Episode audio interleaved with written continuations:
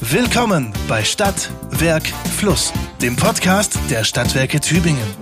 Schau mit uns hinter die Kulissen, erlebe spannende Einblicke und aktuelle Geschichten. Viel Spaß beim Hören.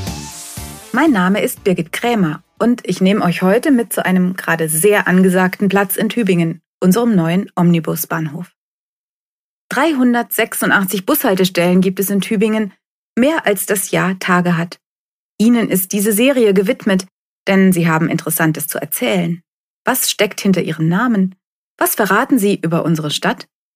Heute begeben wir uns mitten ins Herz des Tübinger Liniennetzes zum Verkehrsknotenpunkt Nummer eins, zur Mutter aller Haltestellen, wo nicht nur eine, sondern fast alle Tybuslinien und einige andere mehr in alle nur erdenklichen Richtungen verkehren, zum neuen zentralen Omnibusbahnhof am Hauptbahnhof, kurz ZOB, ZOP. Beinahe vier Jahre lang war hier Tübingens größte Baustelle. Nun ist es fast geschafft. Der ZOP wird Ende Juli eröffnet. Nächster Halt, eine Geschichte. Folge 6. Haltestelle Hauptbahnhof. Hier ist was los. Bauzäune und Baugruben, der Lärm der Maschinen, Kräne und Bagger, viele Menschen, die letzte Hand anlegen. Und die Busse, die sich kurvenreich durchschlängeln. Fahrgäste, die vom Hauptbahnhof herströmen und zwischen den Bussteigen herumwuseln. Schon strecken die neuen Haltestellen ihre ausladenden weißen Dächer in den Himmel. Sie bekommen gerade gläserne Windfänge und Aushangkästen. Ins Auge springt die Holz- und Glasfassade der neuen Radstation. 30.000 Menschen sind hier täglich unterwegs, am Europaplatz vor dem Hauptbahnhof. Dieser wichtigste Verkehrsknotenpunkt Tübingens wird seit 2019 komplett umgestaltet. Wenn in ein paar Tagen die Bauzäune verschwinden, werden wir uns die Augen reiben und ihn kaum wiedererkennen. Ich komme mehrmals in der Woche im Tybus auf dem Weg zu den Stadtwerken dort vorbei und habe den Fortschritt der Bauarbeiten beobachtet, habe gestöhnt über die zeitraubenden, teils stauträchtigen Umleitungen, habe Mitleid gehabt mit den Busfahrern, die einigen Unmut abkriegten und immer wieder gestaunt über die Koordination dieses Megaprojekts, das den Park, den Bahnhofsvorplatz und den Busbahnhof aufgebuddelt und umgekrempelt hat. Für Tiefgaragen und Café, für neue Leitungen aller Art, für Radweg und Bussteige und alles das, während der Verkehr immer zuverlässig weiterlief. Was geht? Was kommt? Wie haben unsere Verkehrsplaner und Monteure den Umbau erlebt und wie finden die Busfahrerinnen und Busfahrer das? Wie sah es früher mal hier aus, als 1960 der alte Omnibusbahnhof brandneu war oder noch früher, als die allerersten Busse hier abfahren? In einem solchen zentralen Ort stecken so viele Geschichten. Ich will mit euch im Fotoalbum blättern und dem Zopp auf den Grund gehen. Auf euch warten Erkenntnisse über das Planen und Hürden überwinden, über Droschkenkutscher und niedliche Äffchen, über Schweiß und Mühen und die Stärke von Sägezähnen. Und weil bei meiner Recherche ganz schön viel zusammengekommen ist, gibt es diesmal eine Doppelfolge. Auf geht's zum ersten Teil der aktuellen Lage. Ein attraktiver Stadteingang für Tübingen, das war das große Ziel. Übersichtlich, sicher und barrierefrei. Möglichst ohne Autoverkehr, Dafür mit breiten Fußwegen und schnellen Übergängen von der Bahn zum Bus. Gutes Durchkommen für Radfahrende und mehr Platz für parkende Räder. Eine schöne Sichtachse zwischen Bahnhof und Ulanddenkmal und einen richtigen Wohlfühlbereich am Anlagensee. So wollte man das haben. Als Operation am Herzen bezeichnete es Projektleiterin Katrin Kort neulich im Schwäbischen Tagblatt. Das umfassendste Stadtentwicklungsprogramm seit sehr langer Zeit und mit alles in allem etwa 65 Millionen Euro das teuerste. Erste Planungen stammen schon aus den 90ern. 2012 legte man richtig los. 2017 begann die Umsetzung. 2019 die Bauarbeiten vor Ort. Die Bürgerschaft am Prozess zu beteiligen, darauf wurde Wert gelegt. Diskussionen gab es nicht zu knapp. Müssen wirklich Bäume gefällt werden? Warum wird der See kleiner? Brauchen wir allen Ernstes eine Tiefgarage? Und trotz all der seither hereingebrochenen Krisen hat man es tatsächlich pünktlich geschafft. Die Pkw-Tiefgarage wird schon seit einem halben Jahr genutzt. Die Busse fahren über sie hinweg. Die neuen Bussteige sind angelegt, die Wartehäuschen stehen da. Längst ist das hässliche Vordach des Bahnhofsgebäudes verschwunden. Auch die Massen abgestellter Räder dort gehören der Vergangenheit an. Denn jetzt gibt es die Radstation. Ein echtes Novum. Mit einer Fahrradtiefgarage fürs praktische Garderobenparken. Das bedeutet, ich gebe mein Rad einem freundlichen Menschen, der es für mich einlagert. Mit Waschanlage und Reparaturservice für Räder, betrieben von einer sozialen Initiative, die auch das neue Café wuppen wird. Vielleicht kann die Seeterrasse bald über den Abschied vom legendären Vorgängerlokal Goldene Zeiten hinwegtrösten, das abgerissen werden musste. Für Stadtplanerin Katrin Kort und alle anderen Beteiligten beginnen die goldenen Zeiten jetzt, wo beinahe alles vollendet und so schön geworden ist. Ihr persönliches Highlight sei der inklusive Ansatz des Projekts, schrieb sie im Tagblatt. Komplett barrierefrei, das war wichtig. Ein Ort für alle soll der Stadteingang mit Zopp und Anlagenpark sein. Für alle. Das heißt auf Latein Omnibus. Wow, was für eine Überleitung zu unserer Tybus-Abteilung. Klar, auch bei meinen Kolleginnen und Kollegen vom Tybus und vom Verkehrsbetrieb steigt die Spannung, dass man es schier prickeln hört. In der Nacht auf den 27. Juli zum ersten Ferientag wird der Betrieb umgestellt und alle Busse halten fortan an ihren neuen Steigen. Ein paar fehlen derzeit noch. Um die letzten zu vollenden, müssen die alten schleunigst geräumt werden. Der Startpunkt mit dem Ferienfahrplan ist ideal, sagt unser Verkehrsplaner Lars Hilscher. Da ist weniger los und alle können sich besser eingewöhnen. Da die zeitraubenden Umleitungen nun wegfallen, wurden neue Fahrpläne ausgearbeitet und gedruckt, Infokampagnen laufen. Lars beschäftigt sich schon lange mit dem Projekt. Schon bei der Neugestaltung des Zinser-Dreiecks 2015 hatten wir den ZOP der Zukunft im Hinterkopf. Erinnert ihr euch noch an die Diskussionen über den Begegnungsverkehr der Busse am Trautweineck? Damit ging's los. Die ältesten Dateien in seinem Ordner zum Busbahnhofsumbau stammen von 2013. Seitdem war er aktiv beteiligt, war vor der Corona-Zeit jeden Dienstagvormittag beim Jour fix der Projektgruppe mit dabei. Da ging es gar nicht immer um den Verkehr. Er hat sich auch viel angehört zum Park und seinen Bäumen, zur Gewässerökologie und zu Bürgerdialogen. Seine Expertise war bei der Planung der Verkehrswege gefragt. Was sehen wir nun hier vor Ort? Beginnen wir mit der auffälligsten Veränderung, der Anordnung der Bussteige.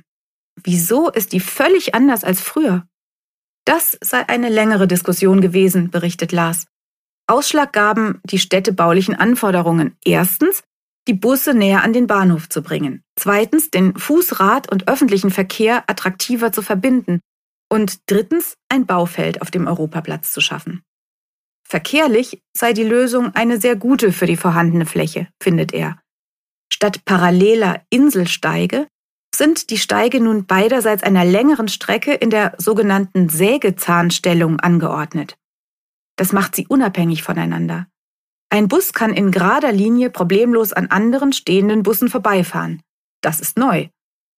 Wer wie ich öfter am alten Zopp umgestiegen ist, kennt das Szenario. Rein- und rausfahrende Busse blockierten sich manchmal gegenseitig und verloren kostbare Zeit, mit Folgen für das gesamte System. Kein Wunder allerdings, denn die Steiganordnung war ja immer noch die der 60er Jahre. Jetzt schau dir mal die Busse von damals an, sagt Lars. Das waren alle kurze Standardbusse, ohne Gelenk. Unser Foto zeigt es. Als Ende der 70er dann die langen Gelenkbusse kamen und ihre Anzahl gewaltig in die Höhe schoss, wurde das Halten am Bahnhof immer schwieriger. Als der ZOP Ende 1960 eröffnet wurde, fuhren im Stadtverkehr gerade mal 15 Fahrzeuge, ohne die Regionallinien. Heute sind es mit 78 Typbussen über fünfmal mehr. Bisher gab es zwischen Fahrbahnen und Bussteigen ein großes Hin und Her an Fußgängern, dazu die Autos, die statt ein- und auswärts über den Europaplatz fuhren. Die Pkw fallen nun weg, denn bei den Tiefgaragen ist für sie Schluss. Auch das blaue Band des Schnellradwegs ist räumlich vom Zopp getrennt. Nur an einer Stelle am magischen Dreieck vor dem Marktladen kreuzt es die ein- und ausfahrenden Busse gleich zweimal. Hier ist Rücksicht wichtig. Ungewohnt für uns Fahrgäste wird zuerst die zentrale Ausstiegsstelle für fast alle Typbusse sein. An Steig J heißt es nun alles aussteigen. Dann überquert man die Fahrbahn an der Ampel direkt dahinter, der einzige Übergang für zu Fuß gehende. Auch zum Einsteigen in den Bus fällt die Orientierung nun leichter. Die meistgenutzten Linien finde ich, habe ich den Bahnhof im Rücken, rechts vorne. Etwa drei Viertel der Fahrgäste werden an den Steigen A bis F einsteigen, schätzt Lars. Das Beste ist, dass man jetzt stufenlos vom Bahnhof zum Bussteig kommt, ohne eine Straße überqueren zu müssen. Der Zopp rückt deutlich näher an den Bahnhof heran. Das verkürzt das Umsteigen um mehrere Minuten. Lars hat das neulich selbst getestet und die Zeit gestoppt. Dass nun Zuganschlüsse sicher erreicht werden, freut ihn besonders. Rückblickend auf fast vier Jahre Bauzeit stellt er fest, ab Start 2019 ging es immer zügig voran. Die größte Herausforderung gab es am Anfang. Der Zopp musste für die Baustelle mit Baugrube für die Tiefgarage ein ganzes Stück verlegt werden. Steige und Wege neu beschildert. Dieses Provisorium einzurichten war aufwendig, aber schnell hatten sich alle umgewöhnt. Unsere Fahrgäste haben wirklich viel Verständnis und Geduld bewiesen, sagt Lars.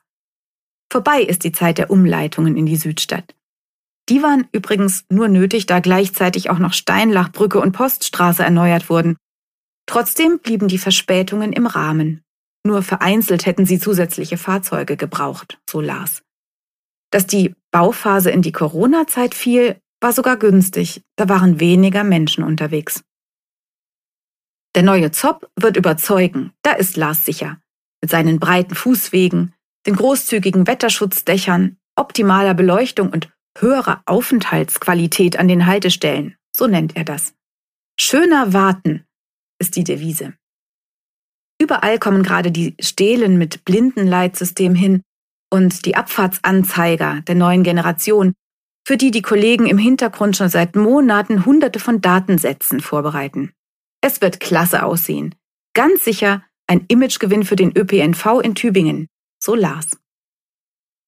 Was bringt der Umbau für die Busfahrerinnen und Busfahrer mit sich, habe ich mich gefragt. Optisch gefällt uns das alles schon mal sehr gut, sagt Oliver Ruhmann, Chef des SWT Verkehrsbetriebs.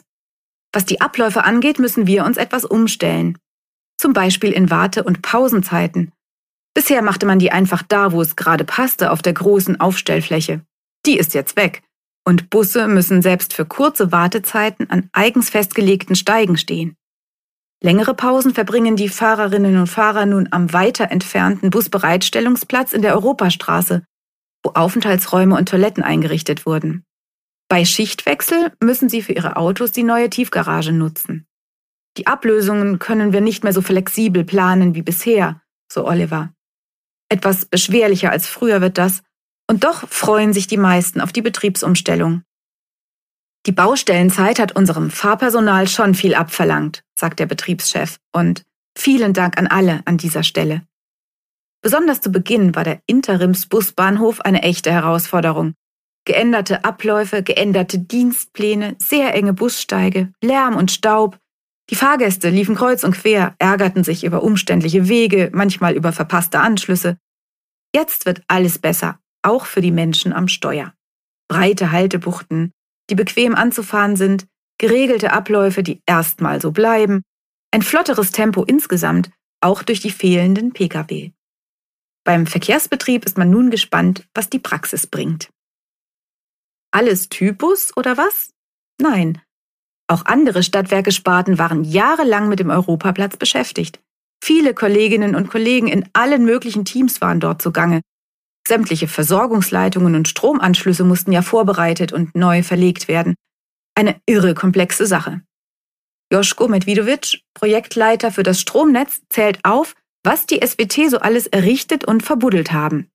Zwei Trafostationen, schon jetzt an die 100 Laternenmasten, 4,3 Kilometer Mittel- und Niederspannungsleitung, 5,3 Kilometer kleinere Kabel, vor allem für die Straßenbeleuchtung, 550 Meter Gasleitung, 850 Meter Wasserleitung, mehr als einen Kilometer Fernwärmeleitung mit Hausanschlüssen, acht Kilometer Glasfaserleitung und zehn Kilometer Leerrohre. Mehr als 30 Kilometer Leitungen aller Art. Würde man die aneinanderlegen, reichte die Schlange locker vom Bahnhof bis zur Hohenzollernburg. Fabian Bauer vom Technischen Service, Fachmann für die Straßenbeleuchtung, hat Anfang dieses Jahres die Projektleitung übernommen und hat in der aktuellen letzten Bauphase noch richtig Stress. Erst wenn der Tiefbau fertig ist, können wir als so ziemlich letztes Gewerk unsere Kabel in die Leerrohre einziehen und alles anschließen, erzählt er.